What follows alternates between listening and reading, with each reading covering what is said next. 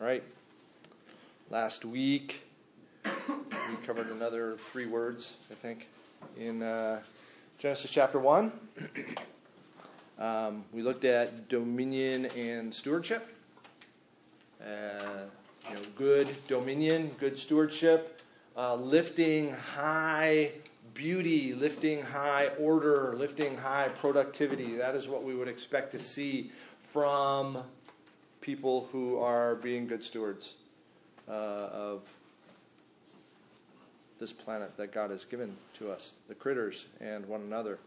Uh, we also looked at what bad stewardship would entail waste, squalor, filth, ugliness, uh, running in the streets. Uh,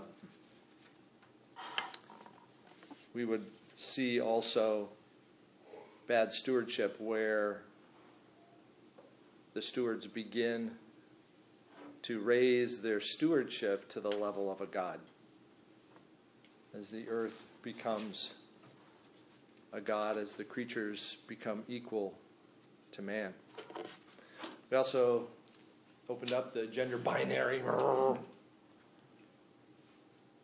we used to refer to as male and female.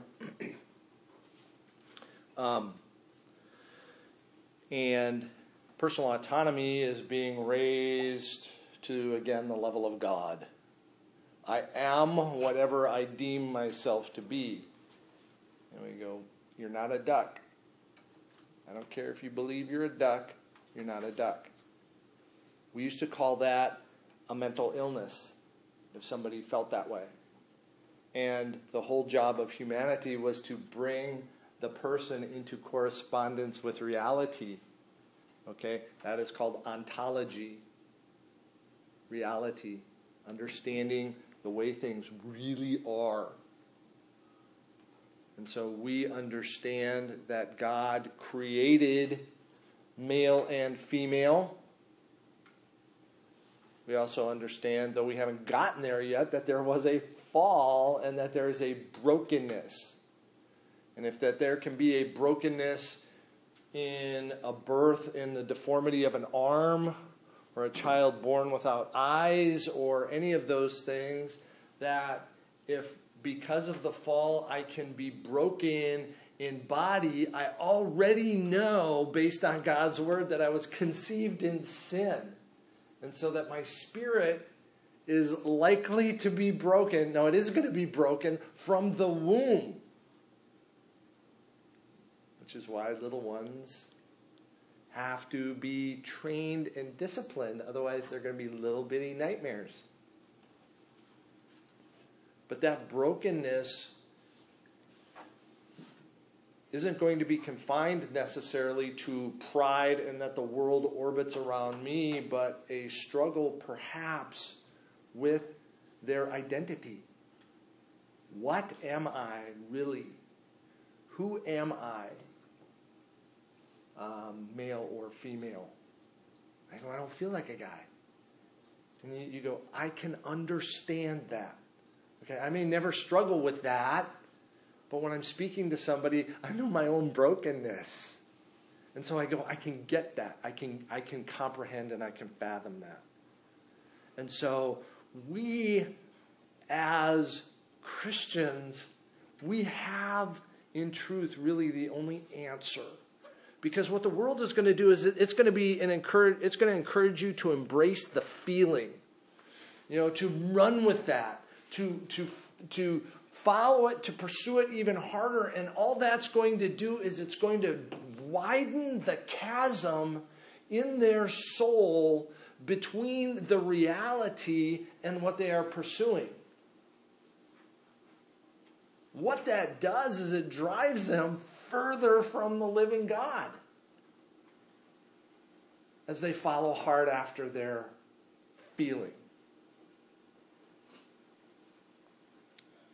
If I were to pers- if were I to struggle as, you know, I'm thinking myself to be a woman, the more I pursued femininity and being a woman in my own life, the greater the dysphoria within myself. Why? Because I'm running further and further from reality, which is why, not because Christians say it's wrong, is the suicide rate so high amongst people who consider themselves transgendered? I would argue that it is this inner conflict between the reality and what they are pursuing. So the world is going to push us toward that, and they're going to actually blame us for the conflict, oftentimes, that a transgender person is going to face. And so, our ex- exhortation to somebody struggling with that is to truly embrace the reality. What is the reality? That I am a dude, I'm a guy. I mean, I can't change that. We talked about how physiologically every cell and every organ in my body is that way. I have a male heart. I have male kidneys. Go. How would you respond to the uh, other side that would say that? uh, now I'm trying to remember the name of the term. Someone who has multiple male and female parts. Okay, that's that that is physically. Let me finish the point Please. from the other side, which is that if, if there is a disordering at the physical level, would there not also be a disordering at the mental or spiritual level? And is there is there not is there would, is it right to deny? It seems like, and speaking from the side, that, that you're denying that there is a disordering at the physical, the physical, or we should not let them embrace where they think they should be to try to reaffirm or tr- transition toward what should be a right alignment. I argued just now that there is a dis- disordering at the spiritual level and a disordering at sometimes the physical level. We talked about the disordering at the physical level is such a small, small, small, small, small percentage of individuals. So let's let's dismiss that because that, that's a real struggle and a real problem. And I, I wouldn't I wouldn't wish that on any parent on how I am going to raise that child. Okay? And man, that, that's going to require a lot of care and wisdom. But for somebody struggling, let's, let's say that I am born deformed. What are we going to do- do? We are going to try and bring that order back to reality. If somebody is born deaf, uh, a friend of mine adopted a little boy from China who's born deaf. They have given him cochlear implants to help him hear what he can. Okay? And if he, if he is completely stone deaf, as my brother is, then we're going to try to communicate with him, since we can't heal that, with sign language. We're going to learn a language that he does know. Um, a cleft lip or cleft palate. We're not going to leave that wide open. We are going to try and restore it to how it should be. Okay, and every cell in their body explains to them how they should be. That is the reality. My feelings, feelings are fickle things. They are fickle things. And they ebb and flow with times of life, seasons of life. They can ebb and flow with time of day. And so to make such drastic moves based on a feeling is a wretchedly dangerous situation, especially when it conflicts with reality. So we were just summing up last week as opposed to re engaging this. And the exhortation to embrace the reality and turn to the Creator who created them, who created them, and to pursue. And it may, it may be conflict and it may be hard, but that's life. I mean, life is difficult with whatever burdens we have in this world, really, under the sun. Um, this took us, and, and this is, man, again, these the, the issues that we, and that's why we're doing Genesis chapter 1, uh, is to give us this foundation here at this time. Because those types of questions that Joseph brought up are out there. And I have to be able to appeal back to this is the way it is. This is the way it is. And as far as winning the argument, I may ne- never win the argument, but I have to put the truth out there with grace and go, let God, let God win the argument of the reality that He has created. Um, so we are in verse 28 right now. Um, Tracy, would you read uh, chapter 1, verse 28, please? And God blessed them, and God said to them, Be fruitful and multiply, and fill the earth and subdue it, and have dominion over the fish of the sea, and over the birds of the heavens, and over every living thing that moves on the earth. God bless them. What's that mean? What did he do? Pixie dust. I can fly.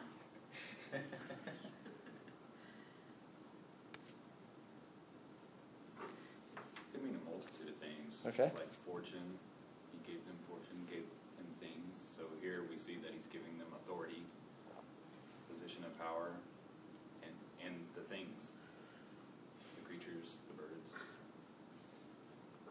The word Go ahead. One of the more misapplied words in Christianese, I believe. So, bless you. trying to. Uh, I'll bless my son. I was blessed with a million dollars last month.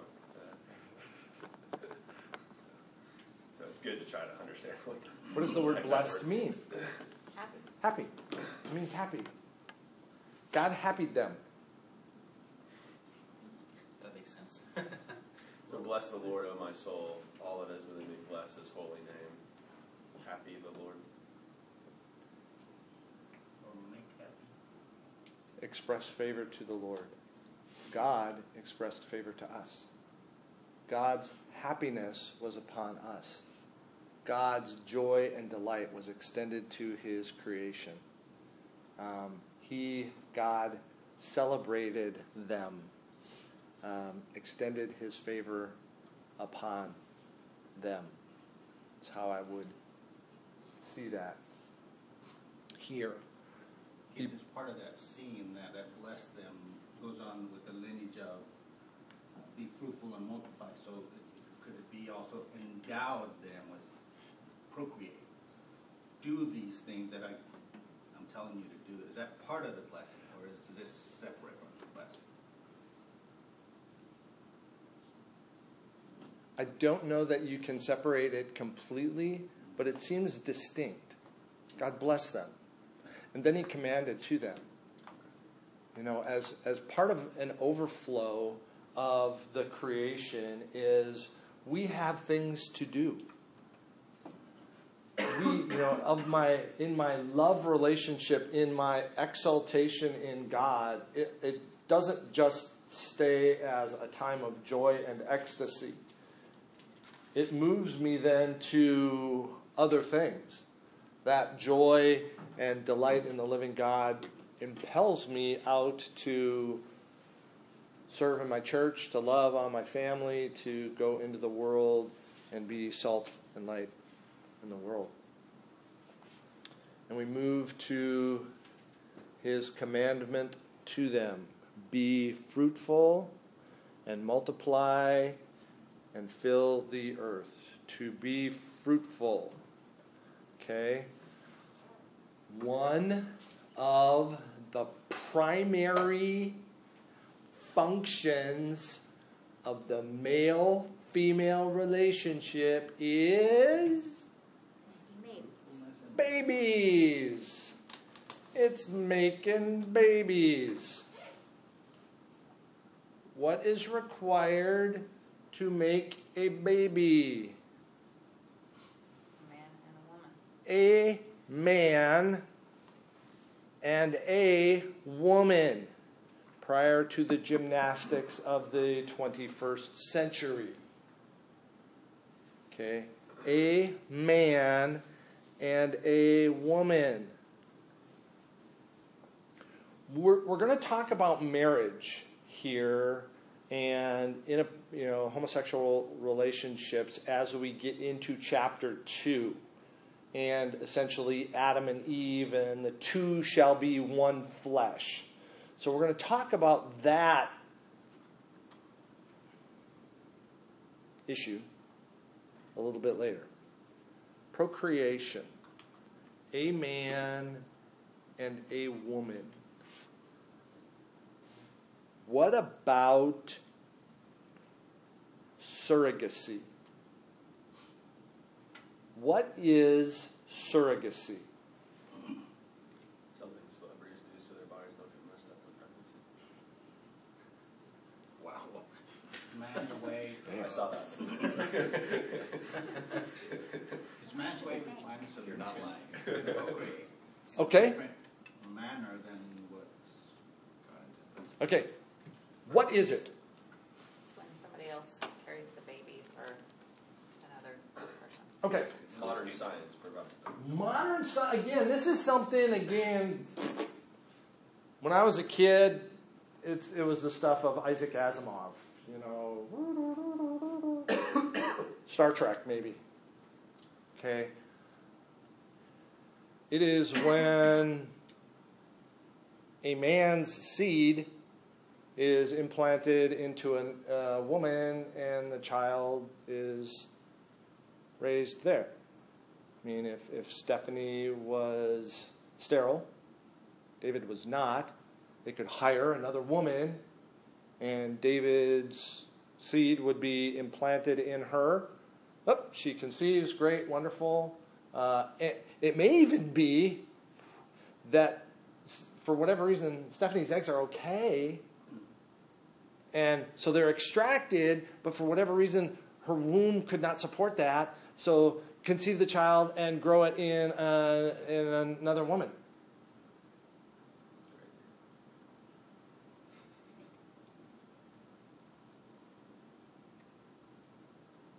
What's the problem with that?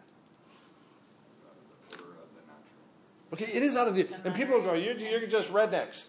You just don't like science and technology. You're anti science. What'd you say? So the mothering instinct, For whom? the woman carrying the baby. The woman carrying the baby.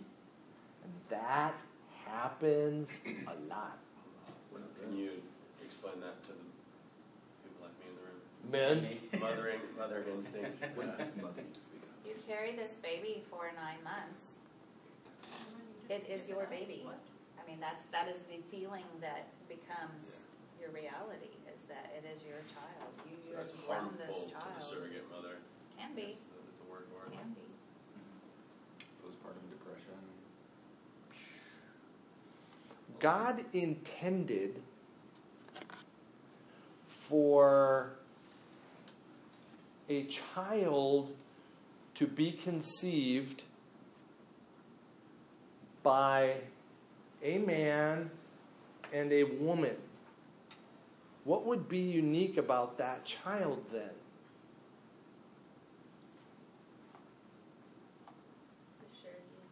The. Yes.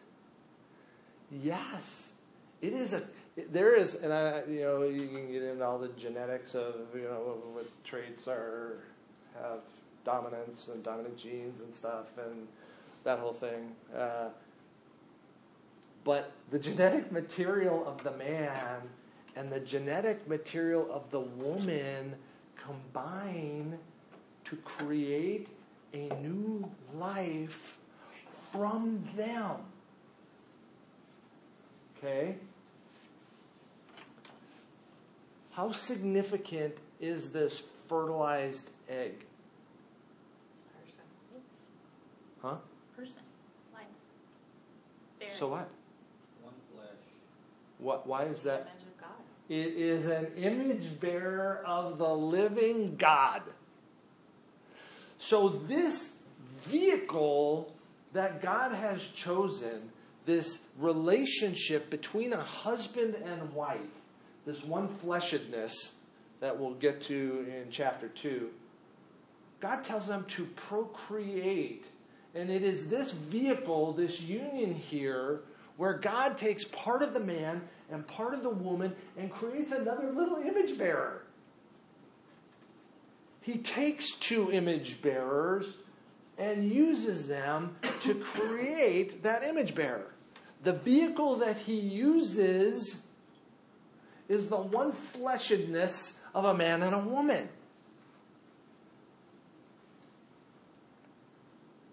Okay? Surrogacy just turns that on its head.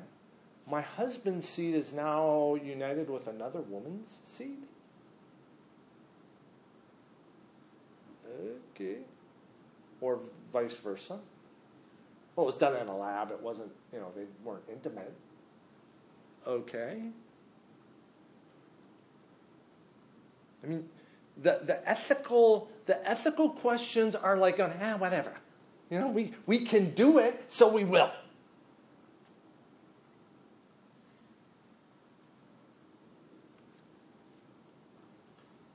I think the only ethical questions revolve around the consensual relationship of the surrogate and the two Yep, people. consent.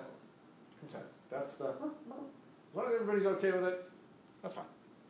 But the problem is that a lot of times the surrogate mom is okay with it in the beginning until she's carried that baby for nine months, and then it's a different story. Yeah. Problems. There's, there's, there's. This is not, again, this is all 21st century stuff. When we were, when, when we were kids, this was not a thing. This was, this was not a thing. And everyone's growing up now going, ah, that's just normal. Well, we can't conceive. We're not conceiving. We ain't conceiving. We're not conceiving. We're not conceiving. We're not conceiving. Let's try in vitro. Okay, this is just our stuff. Our stuff, man and woman. Our her eggs, my seed. Okay, and we're going to do in vitro. No. Well, I mean, You're gonna guarantee one egg is in the test tube and not a multitude that have a chance of being fertilized and then chucking out the ones you don't want. it's not always one. Many of the concerns you're raising would appear to not be an issue then, as far as the the uniqueness of the DNA Yep, and the yep. person. You're right. A lot of people would put two thumbs up to IVF. Okay, and then the problem becomes The eggs left behind. Fertilized. You don't fertilize one egg. Usually. And you don't implant just one egg either. Well, th- I mean can. that's that's a na- normal, natural thing, where you know sometimes a woman will ovulate, and that's how twins and triplets in the body, you know. Yeah. And I- I heard heard a story. Of, uh, okay, I'll, I'll get to that here in just a minute. But what happens with all of these leftover fertilized eggs is what? You don't know. Okay, a lot of times what happens on the good side? They're frozen. They're frozen. Yeah, which could be indefinitely, but Okay, but like stuff in your freezer, it's going to go bad after a certain amount of time anyway. I, I, I don't know. Maybe cryogenics. I, so that's on the good side, maybe. On the bad side, what happens to these fertilized eggs? They're Killed. disposed of. They're very clinical. Yes, they're killed. They're killed. Either incinerated or whatever. They're destroyed. Life is destroyed.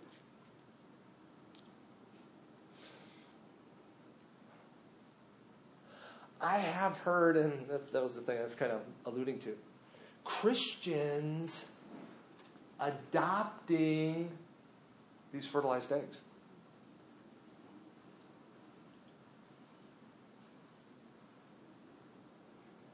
Wow.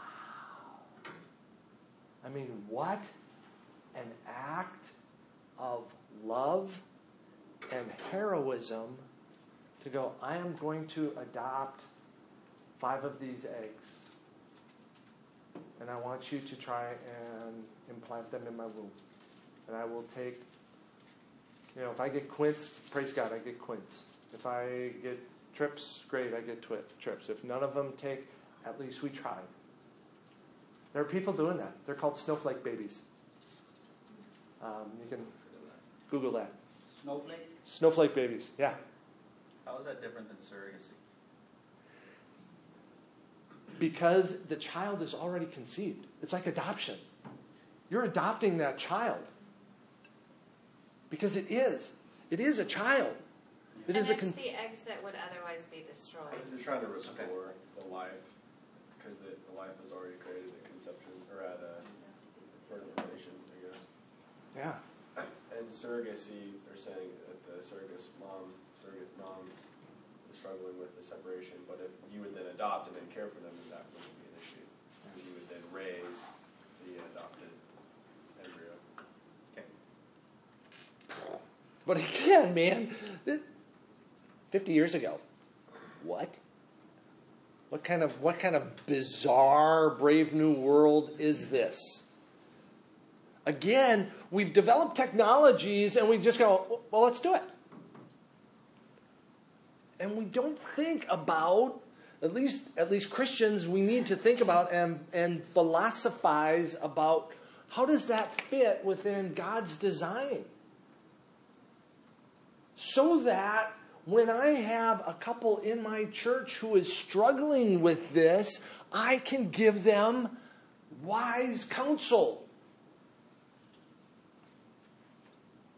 So they don't go down a path that brings them heartache. Under the sun. You know what? We're, we're going to get into this just a little bit more with regard to multiplying. But we've gotten to the point where you know having babies is just a thing. It's just a thing. Just a thing we do, as opposed to part of the relationship. Hey, you ready? Should we should we have kids now? And you know we did that. We did that. You know it's almost normal now as opposed to going, well, when do we want to start having kids? As opposed to in days of yore where, well, just we're having a kid. Because apart from timed family planning, you were in the natural relationship between a man and woman, you were going to have kids. How many were you going to have? I don't know, until we stopped having them.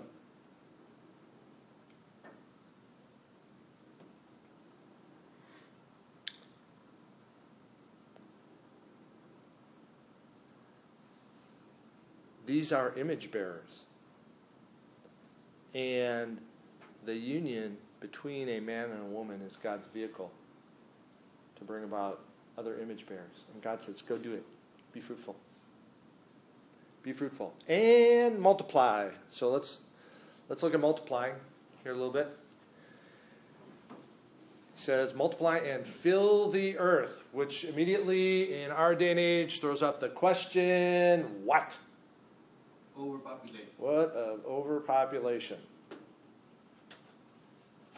Okay, again, that was not a thing until about the 60s. Uh, a guy named Pa- Paul Ehrlich wrote a book called The Population Bomb.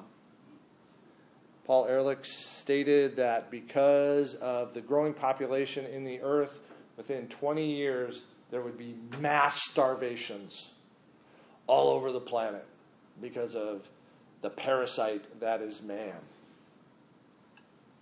on the earth. Stanford University.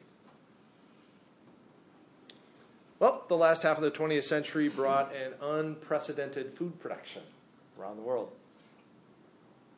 There is not mass starvation. Population of the world has continued to grow. But because of the ideas of Paul Ehrlich, that caught on in places like China, India, India, Japan, So America. before ultimately. Ehrlich, those, those, those ideas were not. not this idea of oh we're overpopulating the world. Now there are places in the on the on the earth that are densely populated. I was looking at the the comparison of population, for example, to Europe and the United States. And Europe is, is about twice as densely populated as the United States is. And still, there's plenty of room in Europe for life and people to be spread out. It's not like they're. Okay. Um, but because, because of the consequences of Paul Ehrlich's oh, overpopulation, we're going to have mass starvation. China's got the one child policy, 40 million more men than women. Not one nation in the Western world, no longer the United States either, has a reproductive rate among parents that will continue the population. Populations are going like this of indigenous persons. In Japan, you have way more old people than you do young people to take care of the old people. You are not going to be able to sustain the populations the way they are. You need 2.11 children per couple to sustain the population, and the birth rates in like Japan are like 1.1. Have they connected it to the Stanford guy as far as that, idea of over overpopulation? That is where it is. It is at that time that that whole thing took root and went like that because it was in the 70s that the China's one-child policy came down.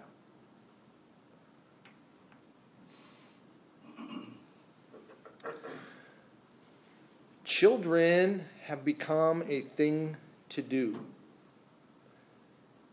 There's a guy named Mike, Michael Matheson Miller. This is a quote. He was talking about how our culture looks at people. I want you to think of this in light of having children. And he's from the Acton Institute. He writes We misunderstand the nature and dignity of the human person in society and the economy. One element of the anthropological fallacy I noted above in his article is to view people simply as consumers. You know, and so this overpopulation, oh, they're just, it's like mice, blah, blah, blah, blah, blah, you know, they're eating, they're eating all the corn. Okay? To view people simply as consumers. But people are not simply consumers, they are not simply burdens. People also are innovators and inventors and producers. But even if they are burdens, he goes on to say, it doesn't matter.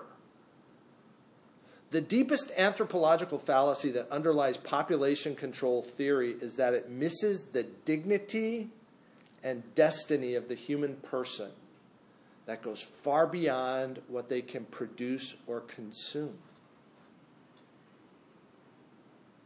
The quote, the quote continues, I'll continue it. But let me just stop for a moment. A Down syndrome child. Man, man, it's going to have a bad life. What's he going to be able to do? It's going to be a Walmart greeter? Is that it? Kill. him. Kill the child. So, most nations have pretty much eradicated Down syndrome babies. Through what means? Abortion. Selective abortion. People, he continues, people have value because they are, not for what they can produce. A person's value is not limited to or defined by his or her utility. Economic, economics is part of life, but it is not the all of life. People are more than statistics. They are mothers, fathers, brothers, sisters, sons, daughters, friends. The social engineer who advocates for population control sees persons simply as things or resources or statistics. But this is deep but this deep fall- this is the deep fallacy that undermines the dignity of the person. Is the man that wrote this a believer? Probably it wasn't a theological argument that he's writing, No, he, he never appeals to No. that. But but that's exactly what he appeals to. He appeals to the imago Dei, the image of God in man. When was that written? Uh, recently, uh, Acton Institute. I didn't pull the full citation, but I can call it right back up and zorch it back out. It was a great article. what's the Acton Institute? It's a conservative think tank.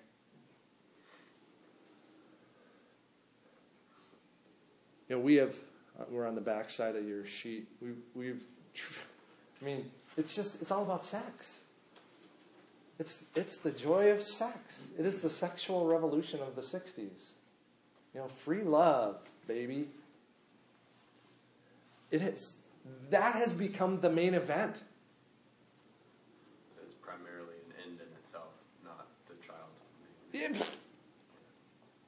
Even for Christians.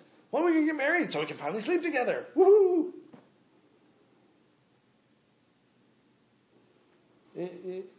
Okay, are you you hoping to have a family? Because that's what sleeping together does. Uh, maybe maybe eventually. See, we've we've the sexual revolution has even pushed this be fruitful and multiply. Hmm. Yeah, it's a thing. And so now in our culture, because it's merely an activity, we can have sex without marriage. Woohoo! Because there's no threat of having a kid. Why? Because we've got every kind of prevention. Modern science. Yeah, modern science. So we can do this thing. None of which is foolproof. Sex without marriage, marriage without children. And God's plan is diminished. Be fruitful and multiply. You know, no longer do people want to have kids. Hey, you know, maybe some point, maybe when we're 35, 40. Oh, because of overpopulation, we're not going to have kids. Okay? They're inconvenient. I mean, are kids are kids inconvenient?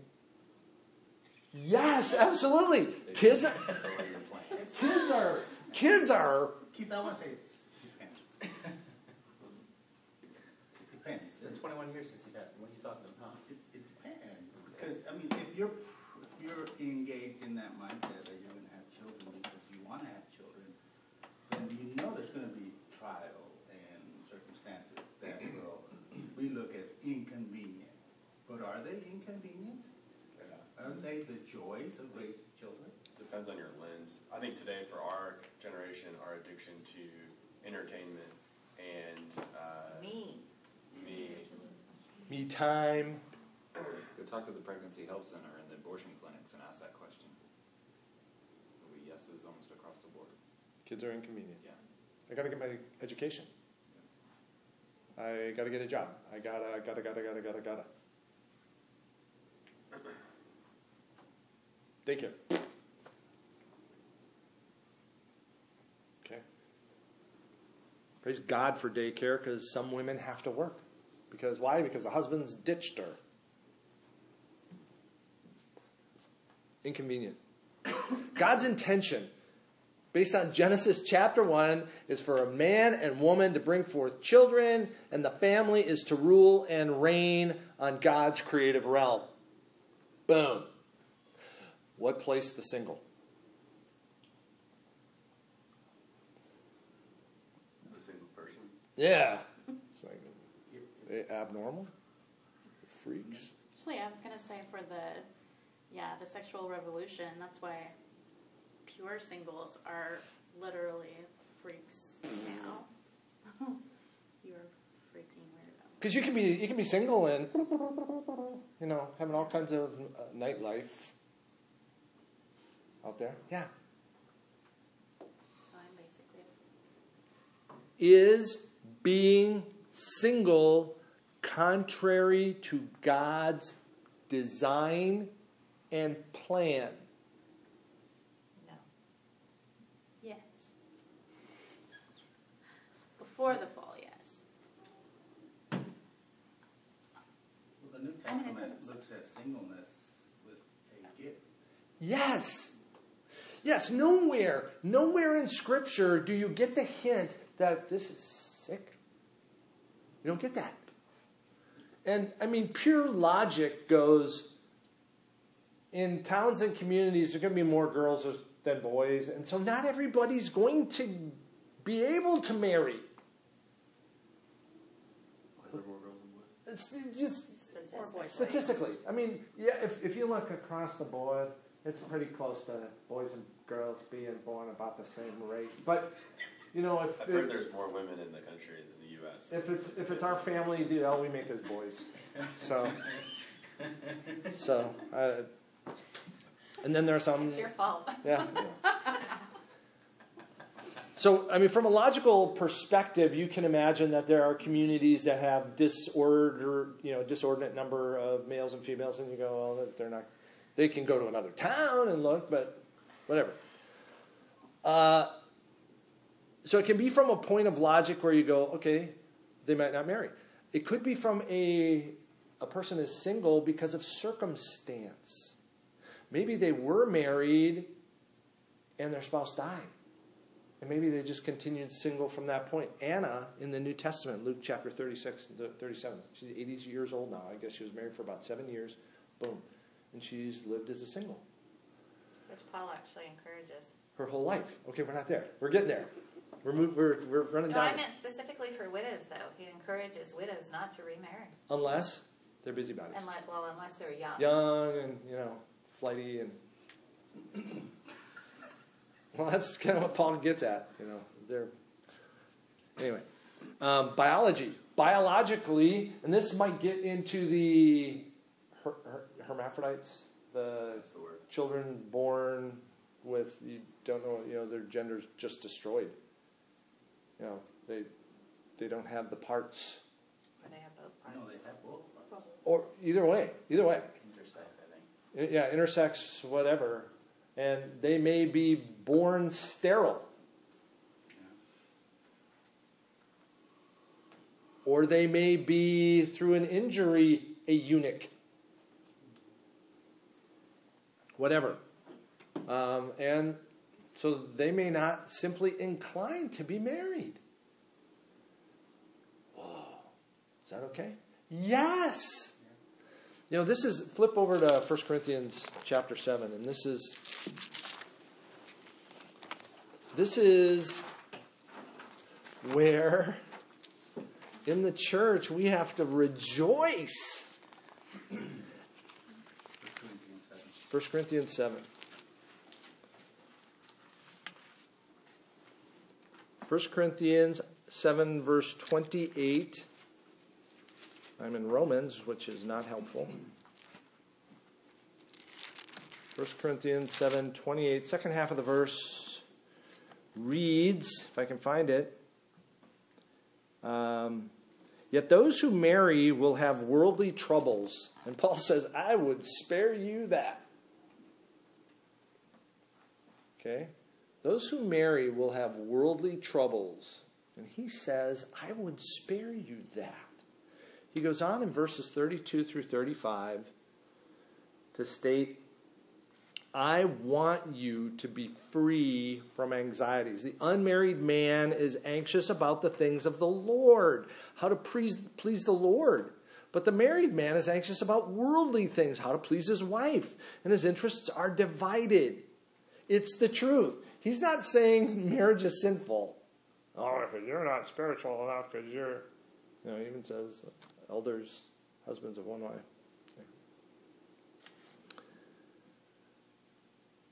And his interests are divided. And the unmarried or betrothed woman is anxious about the things of the Lord, how to be holy in body and spirit. But the married woman is anxious about worldly things, how to please her husband, how to raise her kids. I say this for your own benefit, not to lay any restraint upon you, but to promote good order and to secure your undivided devotion to the Lord.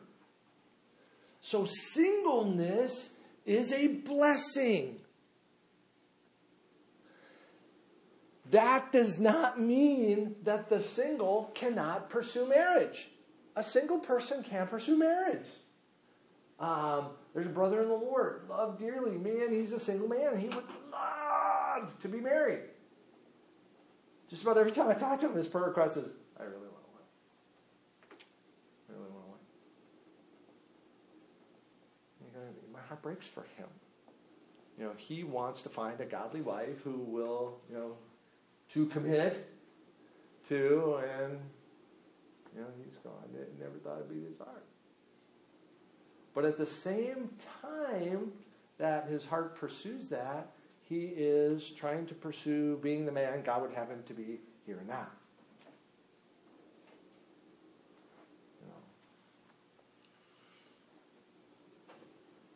So, you know, let us exhort and encourage our singles. We got three right here. You know, praise God for your hearts of service to the living God. You know, even you who has a young lady there, you are still single. You know, and we're going to talk about that when we get into the two shall be one flesh and where that whole one flesh thing takes place and what God's intention is for us. And really, okay, I'll show the cards. It's purity, whether married or whether single. It's purity. The pure heart and mind. Um, all right, back to Genesis chapter. Any any other thoughts, questions on singleness? Um, I think I know what you're going to say because it's a totally different context. But Please. Because I was just happening to read through 1 Corinthians this week. Please. Um, in chapter 11, 1 Corinthians 11, and again, I totally know Paul is using this for a different purpose, but it was just weird. head coverings. Verse 9. Uh, neither was man created for woman, but woman for man. And again, that made me really. Oh, I have no purpose in life. I'm serious. That was my first thought. That woman, and and I was like, and we're going through Genesis. Woman was created for me. I I know he just wrote all about singleness, so it's it's, it's okay. speaking that is that is speaking of God's ordained hierarchy within and I even hate to use the word hierarchy because we think higher. Man woman man woman. Uh, there as opposed to male and female side by side. There. But the woman was created she was. She was created for the man because the man was created first. And I guess actually that's not actually saying husband and Yeah, wife. it cancels itself at the next verse. Neither was man created for woman, but woman for man. Yeah, woman for man. yeah it doesn't cancel it that pretty much says Man it was says not it made for woman, but woman for man. Yeah. Oh, Neither was man created for Yeah. woman, but woman for man. So, to me, that's yeah woman was created for man does it help me and we'll get to that next chapter Not good for him to be alone. I know. all right That's why I have a cat. Let's move on. Dominion is uh, reiterated. Behold, or he says at the end of verse 28 to fill the earth, subdue it, have dominion over the fish of the sea, and over the birds of the heavens, and over every living thing that moves on the earth. Uh, and the word to have dominion there is kibosh. Kibosh. I looked up the term, you know, put the kibosh on something, you know, put the kibosh, have dominion over it. That's not what, what it means, but I go, I'm thinking that's probably how it got started. Put the kibosh on to dominate there. So, anyway, ultimately, bring order to the earth, tame it, have stewardship. And man, we, we discussed it last. That was an, that was an exclamation, not man. Um, that's a huge responsibility. That stewardship. Uh, I'm going to throw this out here, really, just to finish it. Uh, the food that God gave to man and woman, God provides. Verse 29, God says, Behold, I have given you every plant yielding seed that is on the face of the earth, every tree with seed in the fruit, you shall have them for food.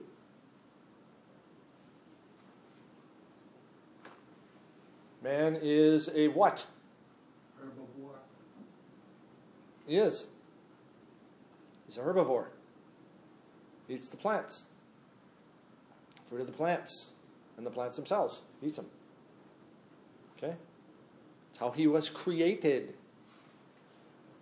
And to every beast of the earth, to which ones?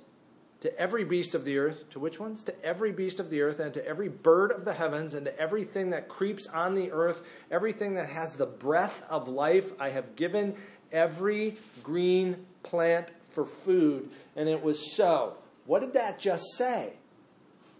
Animals are also herbivores. The animals were herbivores. Which ones? All of them? Ah, ah. You've seen lion's teeth. Yeah, panda bears also have the same canines and You're right. jaggedness. And so do grizzly bears. That's how they carry their young, right? It's not nutritious. Yeah. Get a good grip on it.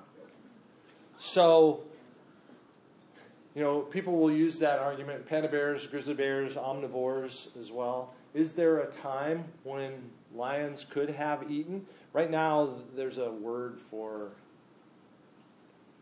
the kind of carnivore that a lion is, where it only eats meat.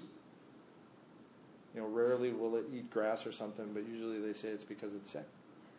But that's I mean, there was a time, according to God's word, where every living thing was uh, I think herbivore. Arnoldo's point with the panda bears is they eat bamboo. They have the same kind of teeth, but they still are herbivores. Absolutely. You know, if you were to find a fossilized panda bear, you go, I was a carnivore. Nah. And God said, here at the conclusion of his creation at the end of the sixth day, it was so. And God saw everything that he had made, and behold, it was very good. Very good. And there was evening, there was morning, the sixth day. We are out of time. So may God bless the study of His Word here and as with Katrina this last week in our comings and goings uh, throughout our lives.